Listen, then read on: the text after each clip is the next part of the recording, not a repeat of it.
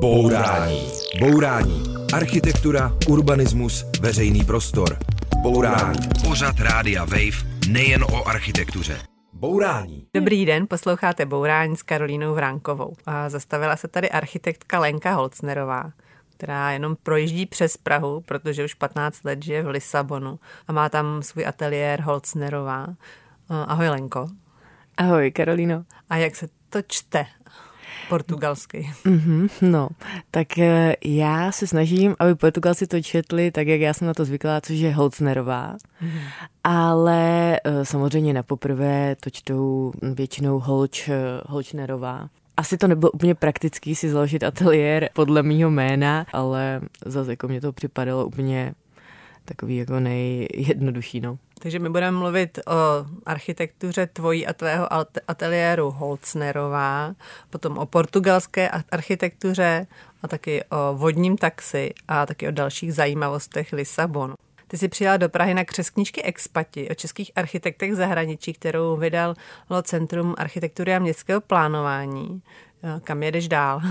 Dnes tady ještě v Praze mám uh, večírek u architekta Sama Safariana, tak na to se těším, tam budou další kamarádi a pak zítra ráno pojedu do Brna na pár dnů, no a v úterý letím opět přes Lisabon a do New Yorku. Mm-hmm. A co v New Yorku? Mm, tam jedu na Vánoce. Na dovolenou nebo? No, eh, jedu tam za přítelem a pojedeme, budeme napřed New Yorku a pak pojedeme za jeho rodinou do Washingtonu a pak ještě na Floridu. Aha. Jak vyplývá z toho, co říkáme, tak natáčíme před Vánoci. Tady jsou všude trhy a hvězdičky a vločky a všechno září, tak to je v Lisabonu taky? Mm, je, Lisabon eh, se dost zdobí před Vánocema. A to sice takovým jako mm, docela zábavným způsobem. Oni totiž jako na tramvajích místo toho, že by tam měli tu jejich finální destinaci, napíší jako Polo Norte nebo Feliš Natal, jako Severní pol a nebo Veselé Vánoce. A uh, řidiči jsou jako třeba oblíklí do něčeho vánočního a tak, což je samozřejmě půvabný a je to zábavný, ale uh, lidi, kteří neznají, kam ty tramvaje a linky jedou, tak jsou z toho dost zmatený. Jo, no. takže vás vánoční tram, tramvaj řídí řidič s čepičkou Santy a jedete na severní pól. Třeba no, anebo má nějakou šálu vánoční a tak. Tady všichni chodí po vánočních večírcích. A co se tohle dobou dělá v Lisabonu? Lisaboniani a Portugalci obecně se hodně rádi setkávají a hodně rádi slaví. Takže třeba jako už v listopadu se začnou dodávání materiálu nebo i jako součástí projektu a tak, tak vlastně už se počítají jako kdyby prosinec neexistoval. To teda neplatí jenom v prosinci, ještě takhle funguje taky celý srpen. Jsou všichni na dovolené, no. Jo, takže portugalský rok má jenom 10 měsíců. Ten pracovní, jo. Vy jste měli už vánoční večírek vašeho ateliéru? My budeme mít teď eh, na ten den, co se vracím do Lisabonu, tak budeme mít 21. Jo. A kolik vlastně je, u tebe pracuje lidí? No teď jsme čtyři a to je jedna z věcí, co budeme řešit. Máme docela dost nasmluvané práce na příští rok, takže asi teďka budeme hledat nějakou posilu do týmu. Ještě k té knížce Expati.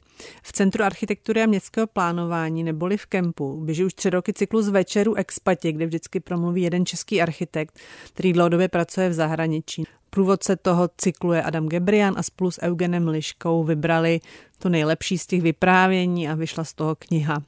A každý z těch expatů tam má svoji kapitolu a ty taky. A tam se píše taky o tvém ateliéru. A píše se tam toto. Ateliér máme v prvním patře dvojpodlažního rohového domu ve čtvrti Alcantara. Dole pod námi je lékárna a nahoře už jenom půda, která nemá dostatečnou světlou výčku, aby z ní mohla být podkroví. Využíváme ji momentálně jenom jako sklad materiálu a nábytku, který čas od času zachráním z nějaké demolice nebo pořídím v obchodě se starožitnými a použitými věcmi. To by se mělo v dohledné době doufejme změnit. Před čtyřmi roky se mi totiž podařilo přesvědčit majitele domu, aby mi půdu prodal. Majitel s prodejem souhlasil i z toho důvodu, že do domu začalo střechou téct, takže pro něj bylo výhodnější přehrát celý problém se, se zatékající střechou na mě. Tak jak to vypadá u vás na střeše teda teď? No tak eh, já jsem právě na té eh, přednášce v mm, což je asi půl roku dozadu, říkala, že jsme právě doručili pátou verzi projektu a už jsem si jako byla dost jistá, že ta vyjde. Eh, když jsem se vrátila do Lisabonu, tak asi za tři dny mě přišlo oznámení, že tahle verze není možná, že prostě nesouhlasí s tím sklonem střechy. Od, a musela... od koho oznámení? Uh-huh, tak tohle bylo oznámení od portugalských, jako od ekvivalentu toho, co bychom nazvali památkáři. Mm-hmm. Takže jsem tu verzi mm, znovu přepracovala, takže teďka máme jako verzi číslo 6 a tu jsme jako vítězoslavně odevzdali teď asi před týdnem. A čekáte, co zase ty památkáři na to? Mm-hmm, ale myslím si, že tentokrát už jsme opravdu splnili vlastně všechny jejich skoro protichůdné požadavky. A dá se to nějak popsat, jako, co, tam, co jsi tam chtěla původně, co se tam plánuje teď a co ty památkáři jako nechtěli? Mm-hmm. Co jim mhm. na tom vadilo? Tak eh, ten dům má takovou sympatickou fasádu jako s nějakou dekorací. Jsou tam třeba ty historický portugalsky typický azulejos kachlíky 15 na 15 eh, bledě modrý. To jsem tam samozřejmě eh, zachovala a jsem ráda, že jsou tam. Pak jsou tam jako takový, jako ta atika končí takovým jako dekoračním, takovou vlnkou. Vzhledem k tomu, že jsme ten dům chtěli nastavit, tak já jsem si říkala, právě zanecháme tam tady tyhle, mm, tady tyhle elementy, které už tam jsou, a tu naši novou nástavbu odsuneme o trochu dozadu, tím tam vytvoříme ještě takový úzký balkónek, který by probíhal kolem celé té stavby. To mě na tom dost bavilo a tím bychom jako oddělili to, co je nový a to, co je starý. A mhm. ten nový ten, uh, objem, ten jsem si jako představovala takový mnohem jako víc eh, abstraktní, uh, jednoduchý, ačkoliv jsem tam zachovávala ty vertikální otvory v těch stejných jako osách, tak byl prostě takový jako jednoduchý současný. Mm. No a tohle nebylo možný. Jo, jo. A dá se to nějak zobecnit? Jsou ty lisabonský památkáři jako drsní, podobně jako čeští třeba? Mm-hmm. No, to je teďka Bohužel, zrovna tady máme ten rozhovor v roce 2022 mm. a teď je to tak, že ti památkáři jsou docela konzervativní a to v Lisabonu už hodně dlouho neplatilo. Doufám, že se to zase změní, protože Lisabon je spíš právě známý tím, že má skvělý zásahy soudobí architektury. Právě, že my tady všichni obdivujeme portugalskou architekturu právě za tohle, za, ten, za ty vstupy do té historické architektury je to prostě politickým vedením Kamera Municipal, který tam dosadil dost konzervativní osobu. A teď právě třeba na čem jako hodně eh, lpí, je, že eh, z těch pohledů na Lisabon, což jsou, Lisabon je rozprostřený na eh, svazích, takže jako ty pohledy jsou tam strašně důležitý. Miradouros, vyhlídky, jsou jako jeden z nejdůležitých, nebo jeden z významných veřejných prostranstvích a uh, ze všech těch Miradouros, ale i třeba z důležitých domů, tak jako uh, oni se snaží, aby nebylo vidět nic novýho a aby byla vidět pořád ta stej, ty stejné červené střechy. Takže ty si musela se zdát teda toho ochozu a co jsi musela udělat ještě s tou přístavbou? No ještě teda bylo to, že já jsem i střechu, taky mě připadalo zbytečný tam dávat eh, červenou střešní krytinu, takže já jsem jí, celý ten objem byl takový vlastně bílej krystal, což vychází teda z toho půdorysu, protože my jsme na takovým jako lichoběžníku a vlastně to byl jenom takový vytažený půdorys se střechou, ale všechno bylo v bílý.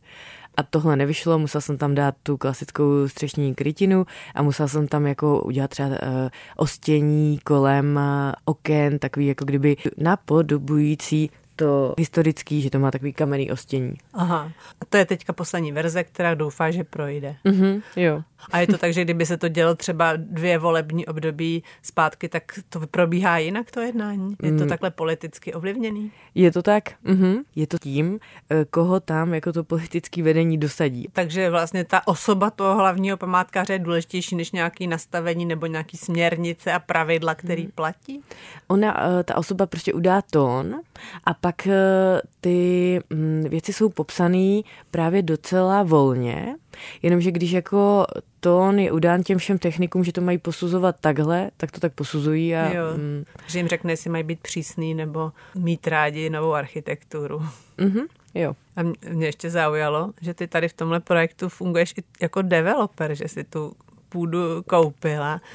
tak Jak tě to ovlivňuje při tom projektování, že musíš, musíš hodně počítat peníze? To je, to je pravda samozřejmě, ale zároveň, protože to není můj první projekt, který dělám, jako kde jsem i v té roli mini developera, no.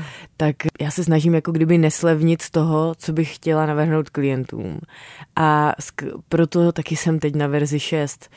Samozřejmě by se to dalo udělat jako nějak úsporněji a jít rovnou verzí, o které bych si byla jistější, že bude schválená, ale já jsem se tam opravdu snažila udělat jako to, co jsem považovala za nejlepší v současné době a v mých architektonických názorech. Jo, tak uh, přejeme, aby verze 6 prošla. Děkuju. Bourání. Bourání. Demolice nesmyslů s Karolínou Vránkovou na rádiu Wave. Posloucháte Bourání a povídáme si s architektkou Lenkou Holcnerovou, která žije a pracuje v Lisabonu. A mluvili jsme o jejím ateliéru, o přístavbě ateliéru a tam byla ještě taková zmínka, že, to, že ta, to, ta půda, kterou přistavuješ, sloužila jako sklad eh, věcí, které si našla v antikách. Jak se to řekne portugalsky? Eh, tak těm se říká antikvidádes. Jo, a dají se tam najít dobré věci. Dají. Portugalsko má takovou historii bohatou, že má různý um, influence jako arabský, africký a taky bych řekla tím, že tam je prostě hezčí počasí, tak se tam nějak jako um, třeba v ruinách se zachová víc věcí než tady.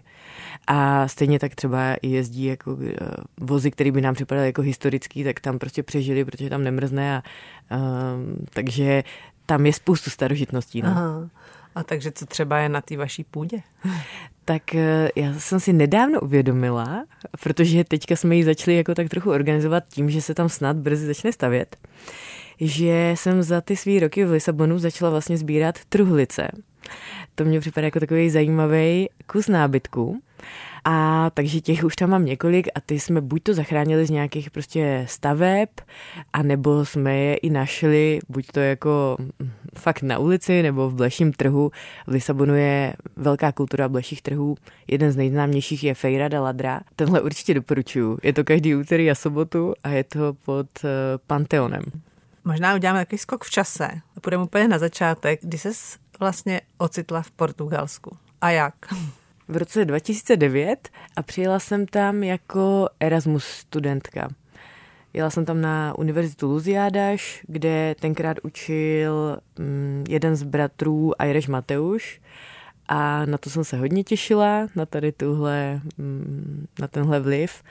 A mně se v Portugalsku tak líbilo, že jsem si ten původně jeden rok protáhla ještě o jeden semestr a pak jsem tam jela ještě na pracovní stáž a moje diplomová práce se týkala toho, jak se z pohybu oceánů dala by generovat elektrická energie a používat ji ve městech, což se samozřejmě taky dá líp studovat v Lisabonu než v Brně, kde jsem no. dokončovala diplomku. Takže jsi uh, diplomku dělala v Brně nebo v Lisabonu? No, tak jako uh, odezdávala jsem ji v Brně mm-hmm. pod vedením Jana Mléčky na Brněnské fakultě, ale te, to téma bylo tak lisabonský, že jsem trávila hodně času v Lisabonu. Pak si teda tu diplomku dodělala, dostala si diplom a odjela si do Lisabonu na stáž teda? No, já jsem po studiích jsem měla štěstí a dostala jsem takovou zajímavou pracovní nabídku od jedné španělské firmy, která právě hledala nějakého architekta do jejich týmů do Lisabonu mm-hmm. na projekt do Guinea Equatorial, do rovníkové Guinei. Ale seděli jsme v Lisabonu a měli jsme v přístavu chystat eh, takový systém domečků hm, sociální výstavby do, do té rovníkové Guinei. Ten náš nejbližší šéf byl v Madridu a já jsem tam byla jako nejmladší, tý, nejmladší členka toho týmu a taky jsem tam byla jediná architektka, pak tam bylo jako šest inženýrů.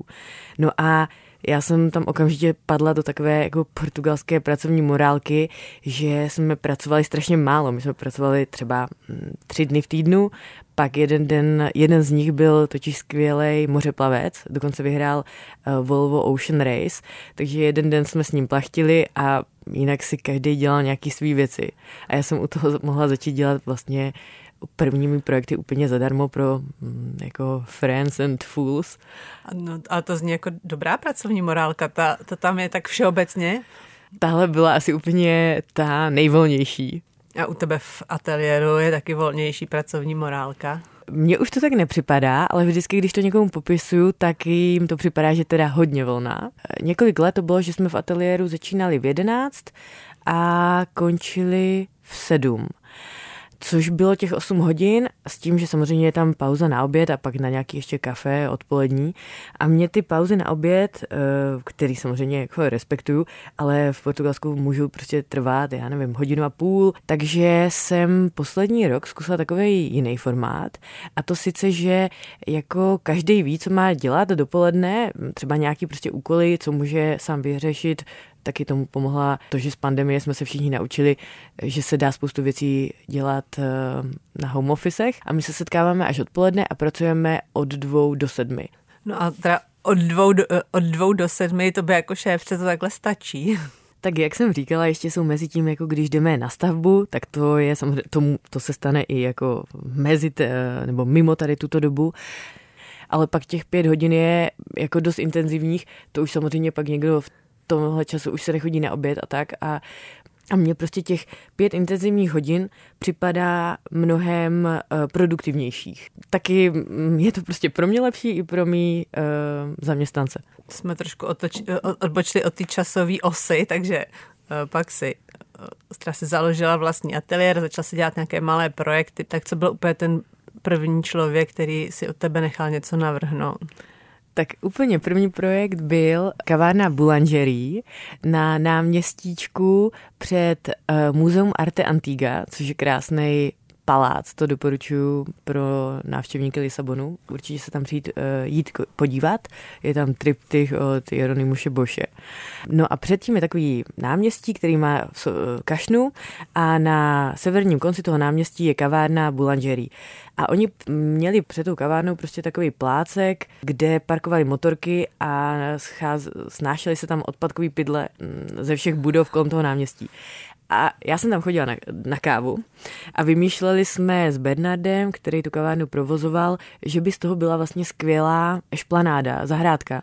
A mě to tak jako zajímalo, že jsem se víceméně nabídla, že to jako pokusím zjistit, co by se s tím dalo udělat. No a trvalo mě to asi půl roku, ale nakonec jsme tam, se nám tam podařilo ta zahrádka schválit. Takže Bernard byl první zákazník tvůj. Mm-hmm, jo.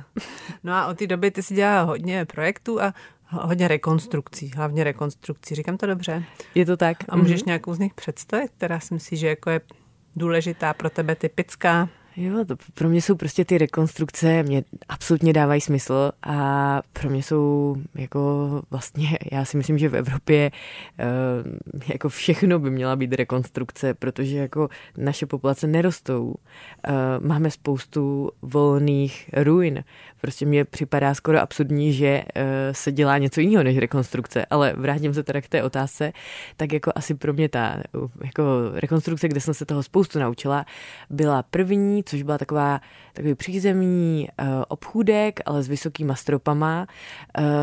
V, ve čtvrti Belém byla to bývalá frutária, takový jako sklad s ovocem a zároveň prodejná ovoce. No a z té jsem udělala ateliér, kde se ale dalo jako příležitostně i bydlet, protože to bylo v mých začátcích a já jsem to takhle občas i používala a mm, na té jsem se z toho naučila strašně moc, protože já jsem ji vlastně dělala na dvakrát, prvně takovou jako low cost a co nejrychleji.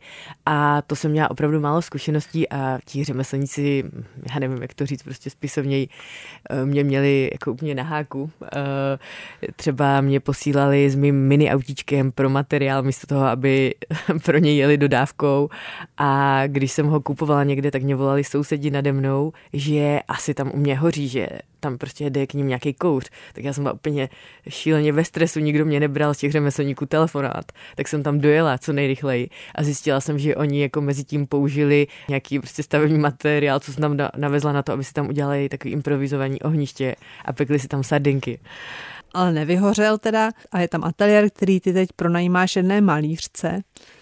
Eh, a jak jsem viděla na fotografiích, tak vlastně důležitým elementem toho prostoru je takový kamenný oblouk, tak ten se tam vzal jak? Ten kamenný oblouk, to je vlastně jeden z těch elementů, který když jsem tam viděla, tak jsem se do nich okamžitě zamilovala a věděla jsem, že ten prostor uh, pro mě bude důležitý. Co tam dělá historicky? To je totiž tak, že tenhle dům byl postavený po 1755, což bylo to ničivý zemětřesení a následný tsunami, v Lisabonu, který jako poškodilo většinu lisabonských čtvrtí a tím ale taky dovolilo, že se Lisabon přestavěl a stal se te, v té době nejmodernějším městem, evropským městem. No a uh, Markeš Pombal, velmi schopný mm, prime minister té doby, tak ten uh, ten eh, objednal u svých prostě inženýrů, že musí vymyslet, aby příště už Lisabon takhle poškozený nebyl. Takže oni udělali set uh, takových jako antiseismických nařízení a jedno z toho bylo, že přízemí musí být spevněný takovýmhle kamennýma obloukama, mm-hmm. který jsou teda mimochodem taky krásný. A můžeš popsat, jak tam vypadá teď, tady v tom prostoru? Tak ten prostor jsem prostě očistila od všech jako nánosů, tam eh, jako bylo pro mě zcela nelogicky, tam byl třeba sádrokartonový strop a nad ním byl krásný uh, dřevěný strámový strop, Teda on byl krásný, jenomže já, když jsem ten sádrokarton oddělala, tak jsem zjistila, že spoustu těch trámů už jsou strouchnivělí. Takže já jsem, ten, eh, já jsem ty trámy musela vyměnit, ale byly samozřejmě z nového dřeva teď, tentokrát, takže byly takový jako ostře žlutý a mě to tam prostě připadalo, že v tom prostoru je nejhlavnější ten kámen, který už v sobě má jako já nevím, prostě tisíc barev. Takže uh, jsem se rozhodla, že tady to dřevo um, jsem tak jako nabílila, že je jasný, že to je dřevo, ale jako neřve to tam tou novou žlutou. Takže teď je to vlastně takový jeden velký prostor s tím, tím dominantním jako trámovým stropem, který ty vlastně pronajímáš jako ateliér, je to tak? Mm-hmm, pronajímám ho malířce Mariáně Horgan. Mm-hmm. Takže to byla rekonstrukce, tvoje první rekonstrukce v Lisabonu. Bourání, Bourání s Karolínou Vránkovou na rádiu Wave. Posloucháte Bourání s Lenkou Holcnerovou a mluvili jsme o první rekonstrukci v Lisabonu, pak následovaly další rekonstrukce, které si projektovala v Lisabonu, nejdřív bytů, pak celých domů. A pak vlastně jeden z těch tvých klientů, jedna rodina tě povolali do Španělska. A jak jsem se dočetla v té knižce Expati, tak tam máš navrhnout rekonstrukci uh, píčí arény na plavecký bazén, tak to by mě dost zajímalo. Jak se taková věc dělá, že se z bíčí arény udělá bazén? tak na to bych asi musela trochu popsat tady tu ex- Extremaduru, což je tady tahle provincie e, španělská. To je strašně mm, zemědělská oblast, kde Eh, historicky se právě hodně chovali bíci, nebo tam se chovali všechny zvířata. A ty lidi, co chovali zvířata, tak jako kdyby takovou třešničku na dortu, taky chovali pár těch bíků na ty bíčí a zápasy. Ale tady tahle tradice jako tam eh, trochu mizí, takže to, co my jsme, nebo co ten náš eh, klient zdědil, je vlastně tréninková bíčí arena a on na těch svých pozemcích žádný bíky na bíčí zápasy nechová, takže se rozhodl s tou eh, původní tréninkovou bíči arenou udělat něco jiného a oba dva, shodou okolností, má, máme rádi bazény a koupaliště a napadlo nás to tak, nebo společně jsme skoro tu ideu vytvořili a doufám, že to tam že se to podaří dotáhnout. Jo. To hlavní, co ty děláš, jsou ale ty rekonstrukce. A jsou to takový vlastně jemný vstupy do těch starých eh, domů. Hodně pracuješ jako s autentickými materiály, přírodními materiály a používáš hodně kamene. O tom taky vlastně jsem se dočetla v knižce, že to je tvůj oblíbený materiál. Tak jaký kameny se v Portugalsku používají, na co a proč? Mm. Pro mě je kámen úplně zásadní v architektuře. Eh, mně se na něm líbí to, jak je prostě trvanlivý a jak je takovej, jako myslím, že právě tím, že si nese tady tuhle trvanlivost, tak on to je vlastně hrozně noblesní, ale zároveň hodně užitný materiál, protože mm, vlastně portugalský města jsou podle toho, jaký kámen se tam používá, tak eh, to, um, to se do nich strašně vtisklo, nebo to se strašně vtisklo do jejich uh, atmosféry. Lisabon, kde se používá takový světlý vápenec Lioš, tak je prostě světlej. Odráží, ten Lioš skvěle odráží světlo. Uh, Lisabon je bílej. Oproti tomu třeba Porto a sever Portugalska, tam se používá granit a to je tmavší kámen a ty města působí úplně jinak. Mm-hmm. No a ty používáš teda jaký? Tak já mám ráda lioš a je to taky kámen, ze kterého jsou vystavěný ty oblouky, které jsou jako antiseismický prvky mm. v budovách. Ten se úplně nabízí, když jo. něco doděláváme v těchto interiérech. No ale jinak já mám ráda kámen, uh, mramor samozřejmě a teďka poslední rok jsem objevila, nebo znovu objevila kvarc křemen. V mých oblíbených kamenictvích asi dostali nějaký uh, větší prostě dodávky křemene, tak teďka v dvou projektech právě používáme krásně zbarvený křemeny modrý a žlutý. Mhm. A ty ho používáš teda v koupelnách a v kuchyni hlavně, je to tak? Ráda bych aspoň někdy ho použila jako hm, ten stavební kámen, ale to je samozřejmě dost drahý, uvidíme, jestli to někdy vyjde. No a jinak jako, takže my používáme kameny spíš jako tu povrchov, ten povrchový materiál na mhm. podlahy, hmm. pak tam, kde je nějaký styk s vodou, takže to se nabízí samozřejmě kuchyně a koupelny. Hmm. Ale v těch projektech, co teďka dokončujeme, tak zrovna v obou kámen používáme i v ložnicích jako takovou stěnu za postelí, nebo jako součást ložnice. Hmm. Jako vyloženě jako čelo postele, nebo? No, uh, my tomu v portugalštině říkáme cabeceira da, me, uh, da cama, ta, jo, ano, je to čelo, no, jo, jo. Uh-huh. Uh-huh. A nestudí to? Stejně v posteli jsou polštáře a ty nestudí, takže... Jo, to je takový můj trošku problém s kamenem, že cvaká a studí. Možná v Portugalsku s tím není takový problém, protože kámen je taky dobrý eh, na to, že on i hřeje. On je prostě dobrý teplný vodič. Mm. Takže když je vyhřátej, tak zase v něm zůstane to teplo dlouho. Na ty materiály, které jsi jmenovala, tak tady minimálně viděno z Česka, tak to jsou jako fakt luxusní materiály, mramor nebo i ten vápenec. V Portugalsku je to jinak. Je to dostupnější? Nad tím uh, občas přemýšlím a úplně si nejsem jistá, jak to srovnat, protože nemám možná tak velkou, vlastně nemám zkušenost z České republiky a myslím si, že i jiný materiály, který by člověk použil na ty který funkce, tak vlastně tam, kde je styk s vodou, tak to musí být nějaký jako kvalitní materiál, který vydrží ten styk s vodou. A oni jsou i ty jako vlastně kompozitní materiály, jsou drahý, ne dokonce dražší než přírodní kámen. Takže jako s kamenem jsou potíže, jak se opracovává, jak je těžký, uh, jak je drahý, ale zároveň má takovou aspiraci na to, že tam bude jako věčně. nadneseně na věčně. No. Budeme teďka chvilku mluvit o Lisabonu. Uh, máš pro posluchače bourání nějaký tip na něco, co třeba není moc známý, na nějakou architekturu nebo kus města nebo náměstí, kam se můžou vypravit? Jako ze soudobé architektury asi zmíním jednoho z mých nejoblíbenějších současných a v Lisabonu žijících architektů, Joao Carillo da Grassa a toho velmi ráda doporučuji a on má skvělý zásahy po Lisabonu. Většina návštěvníků tak i tak půjde se kouknout na Castel São Jorge a v rámci toho hradního komplexu je muzealizace památek z různých dob, které tam byly, tam jsou nějaké pamá- vykopávky jako ze želez, z doby železné, pak eh, je tam, pak jsou tam, byly tam objeveny základy nějakého maurského domu, třeba z 11. století a pak nějaký základy takového paláce už jako křesťanského z, z 15. století. A tady tyhle tři vykopávky by mohly být prostě jenom tam nechaný a byla by tam cedule.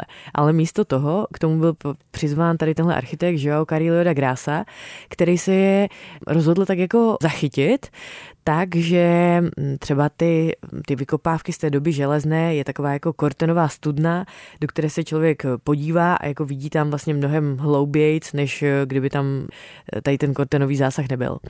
Pak je asi ten nejzajímavější zásah je ty základy toho maurského domu, tak eh, to je vlastně takový jako princip pátia, do kterého člověk vejde a pak všechny místnosti se kolem toho pátia rozvíjejí.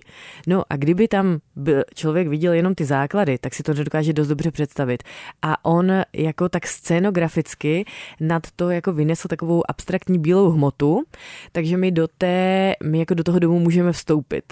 To si myslím, že nejsem si úplně jistá, jestli by to třeba tady prošlo, eh, když mě navštívil můj bývalý profesor soudobé architektury z Brna Karel Doležel, který toho času pracoval na brněnských památkářích, tak ehm, vyjádřil teda velké pochyby, že by bylo možné jako vlastně ty starodávné ruiny propíchnout tou kovovou konstrukcí, která by vynesla tady tuhle vznášející se bílou konstrukci nad tím.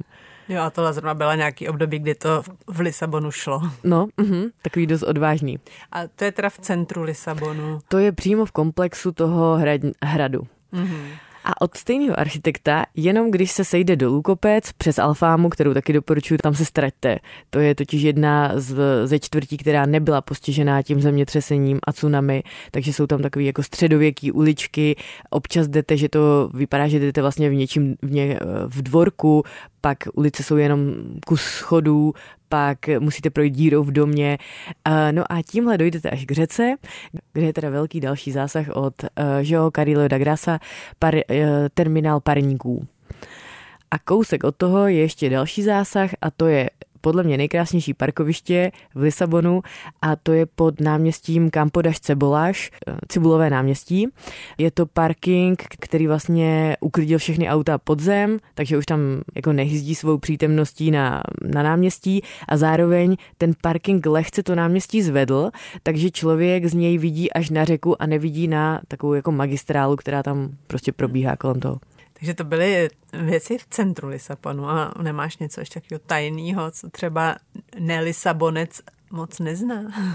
Tak kamaráda jezdím a kamaráda vozím mý kamarády a e, k mému překvapení to ani mých moc kamarádů Lisabonianů nezná, je e, na druhé straně řeky, vlastně začíná takový dlouhý pobřeží Košta de Caparíka a to je plný velmi profláknutých pláží. Ale na úplně severním konci je malá vesnička, taková fakt rybářská vesnička původně ilegálních baráčků postavených jako úplně divokým urbanismem, Kovadu Vapor, kde je skvělý výhled zpět na Lisabon, ještě se to takhle jako právě to na tom zlomu, že se to kouká ještě na Lisabon i už na oceán a tam je to takový fakt krásný, fatální místo. Jo, jo, takže tam teďka budeš potkat posluchače Bourání. Jsi připravená na to?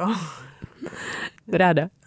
Bourání. Bourání. Předsudky o architektuře drtíme s Karolínou Vránkovou na rádiu Wave. Posloucháte Bourání Tlinkou Holcnerovou, architektkou a taky provozovatelkou vodního taxi v Lisabonu. To jsme totiž ještě neřekli, eh, že ty máš vlastně, nebo spoluvlastníš vodní taxi. Jak to je? No, teď už ho vlastním, já jsem si ho založila s kamarádem, který se mezi tím ale vrátil do Prahy. A mm, když se mě na to někdo ptá, a tak má pocit, jako mm, to je hrozně divný, proč architektka má ještě vodní taxi.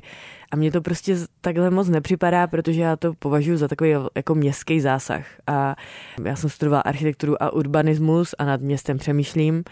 A Lisabon, když se na něj kouknete mm, jako na mapu Lisabonu, tak je úplně jasný, že některé body jsou jako logicky nejlépe dosažitelný právě po vodě. A mně vždycky připadal vlastně skandál, že tam není žádný říční taxi.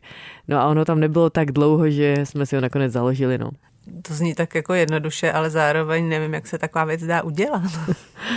My jsme začali tím, že já jsem nechtěla jako zakládat něco, čemu moc nerozumím, takže úplně první bylo, že jsme si udělali zkoušky na motorové lodě a plus jako jsme si nastudovali na takový jako licence na taxi. Jenomže oni tím, že tam žádný licenci ve, uh, žádný taxi říční nejsou, tak to bylo buď to absolutně nemožné udělat, anebo to udělat, no tak my jsme se rozhodli to udělat. Jo. A funguje to? Jo, funguje. Mhm. Takže kdo bude v Lisabonu, si může zavolat vaše vodní taxi? Může, no, ano. Jo, my asi mm-hmm. nemůžeme říct jméno, tak to bude muset každý najít. No a jak se vlastně v Lisabonu používá voda? Protože ono tam ty vody je docela dost, je tam oceán, je tam ústí řeky. Tak eh, co se tam dá jako dělat u vody nebo na vodě?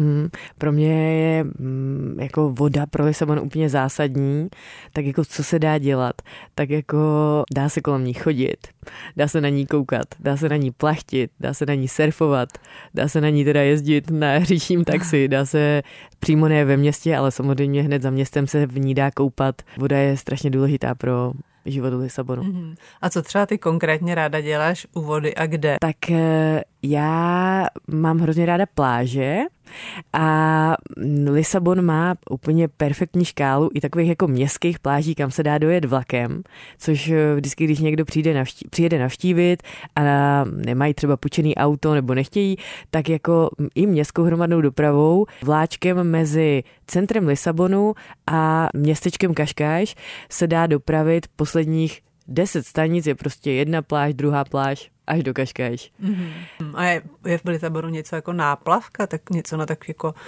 městský používání vody, kde jsou hospody, kde se dá na tu vodu spíš koukat. Takových míst je víc.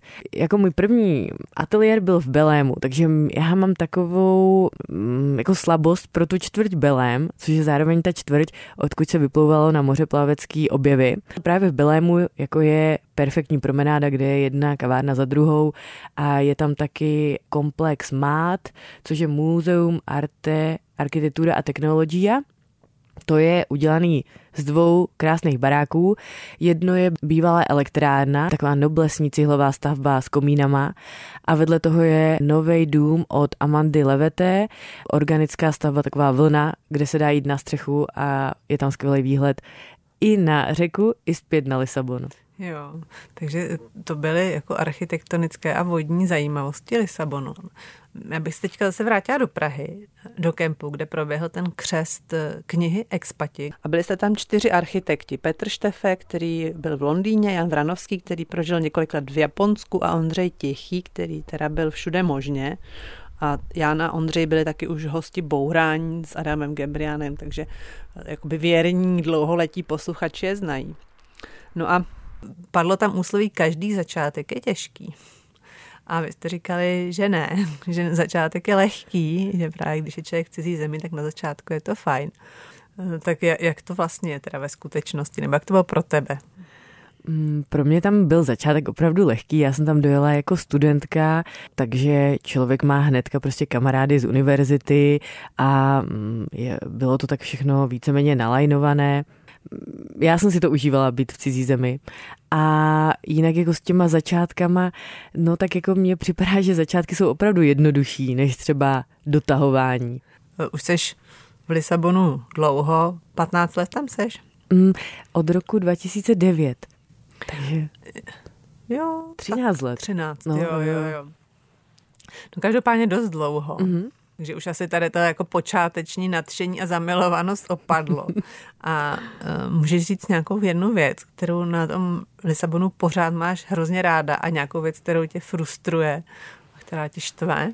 Tak já mám prostě Lisabon pořád ráda, proto tam žiju. Mě nepřestal fascinovat, jak je ovlivněn různýma dalšíma kulturama. Jsou tam nějaké arabské prvky, africké prvky, je tam hodně přítomnost Brazílie a je tam vlastně strašně cítit ta přítomnost oceánu, která mě nepřestává fascinovat a inspirovat.